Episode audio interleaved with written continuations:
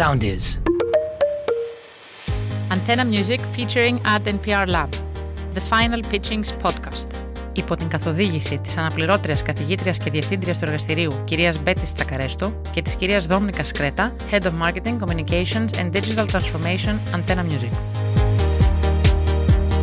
Ο Antenna Music και το Εργαστήριο Διαφήμισης και Δημοσίων Σχέσεων του Παντίου Πανεπιστημίου ενώνουν τις δυνάμεις τους για πέμπτη συνεχόμενη χρονιά με στόχο την έρευνα, την ανάλυση και την ανάπτυξη καινοτόμων επιχειρηματικών ηδεών και επιχειρηματικών προτύπων με επίκεντρο τις ηχητικές εφαρμογές. Οι τριτοετής φοιτητές του Εργαστηρίου Ad NPR Lab, αφού εκτέθηκαν στην ανάλυση καινοτόμων ηχητικών υπηρεσιών που επικρατούν σήμερα παγκοσμίως και με στόχο οι φετινές startup ιδέες τους να προσφέρουν παράλληλα μια σαφή κοινωνική αξία αντιμετωπίζοντας ζητήματα διακρίσεων, αποκλεισμού και σεβασμού της διαφορετικότητας στο εργασιακό περιβάλλον, κατέληξαν στην ιδέα που θα ακούσουμε. Στο επεισόδιο αυτό παρουσιάζει η ομάδα Advocado. Γεια σας, είμαστε οι Advocado. Σας μιλάμε η Πρία και η Ελένη. Εμείς σκεφτήκαμε την εφαρμογή Equalizer με τη βοήθεια της οποίας μπορούν να συναντηθούν δύο προσωπικότητες διαδικτυακά από όλο τον κόσμο και να δημιουργήσουν ένα τραγούδι μαζί.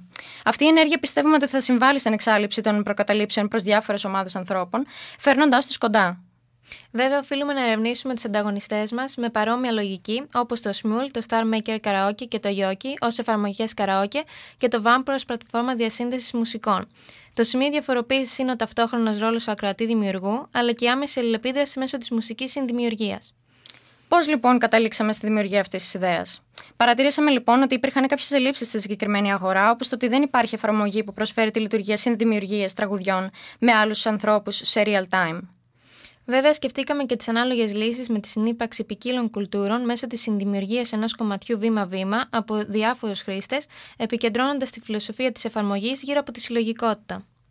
Το ερώτημα είναι πώς θα λειτουργεί το Equalizer. Ουσιαστικά έχει σχεδιαστεί ώστε να μπορεί ο χρήστης να ηχογραφεί το μουσικό του κομμάτι και να μπορούν άλλοι να χτίσουν πάνω σε αυτό. Και έχει τη δυνατότητα ο ίδιος να συμμετάσχει σε κομμάτια άλλων με σκοπό την κοινοποίηση των δημιουργημάτων αυτών. Τώρα, το τι παρέχουμε σαν πλατφόρμα. Θα δώσουμε στο κοινό τη δυνατότητα να παρακολουθεί βασικά μαθήματα μουσικά, ώστε να μπορεί να αρχίσει την πορεία του, εργαλεία basic beats και μεταξύ άλλων να διευρύνει τους πνευματικούς του ορίζοντες. Θα λειτουργούμε επίσης με ένα επιχειρηματικό μοντέλο freemium, δηλαδή κάποια features θα είναι επιπληρωμή με χαμηλό κόστος και υπό διαφημίσεις. Παρατηρήσαμε τη δημοτικότητα των TikTok Seeking Chains, όμως το TikTok δεν είναι μια εφαρμογή αποκλειστικά για μουσική, αλλά και την ανάγκη έβρεσης ποικίλων συνεργατών από τους καλλιτέχνες. Έτσι προκύπτει η επιβεβαίωση της προτίμησης των χρηστών συνδυαστικά με συνεντεύξεις που βασίσαμε δύο περσόνες σύμφωνα με τις ανάγκες τους για συνδημιουργία μουσικής και τις ικανότητές τους. Όπως κάθε άλλη δράση, έχουμε και εμείς κάποιους μακροπρόθεσμους στόχους. Θέλουμε να εξαπλωθούμε παγκόσμια και να συνεργαστούμε και να προωθήσουμε ανερχόμενους καλλιτέχνες. Επίσης, θεωρούμε σημαντικό να βελτιωνόμαστε συνεχώς εμείς οι ίδιοι, αλλά και η εφαρμογή μας μέσω του feedback από τους χρήστες.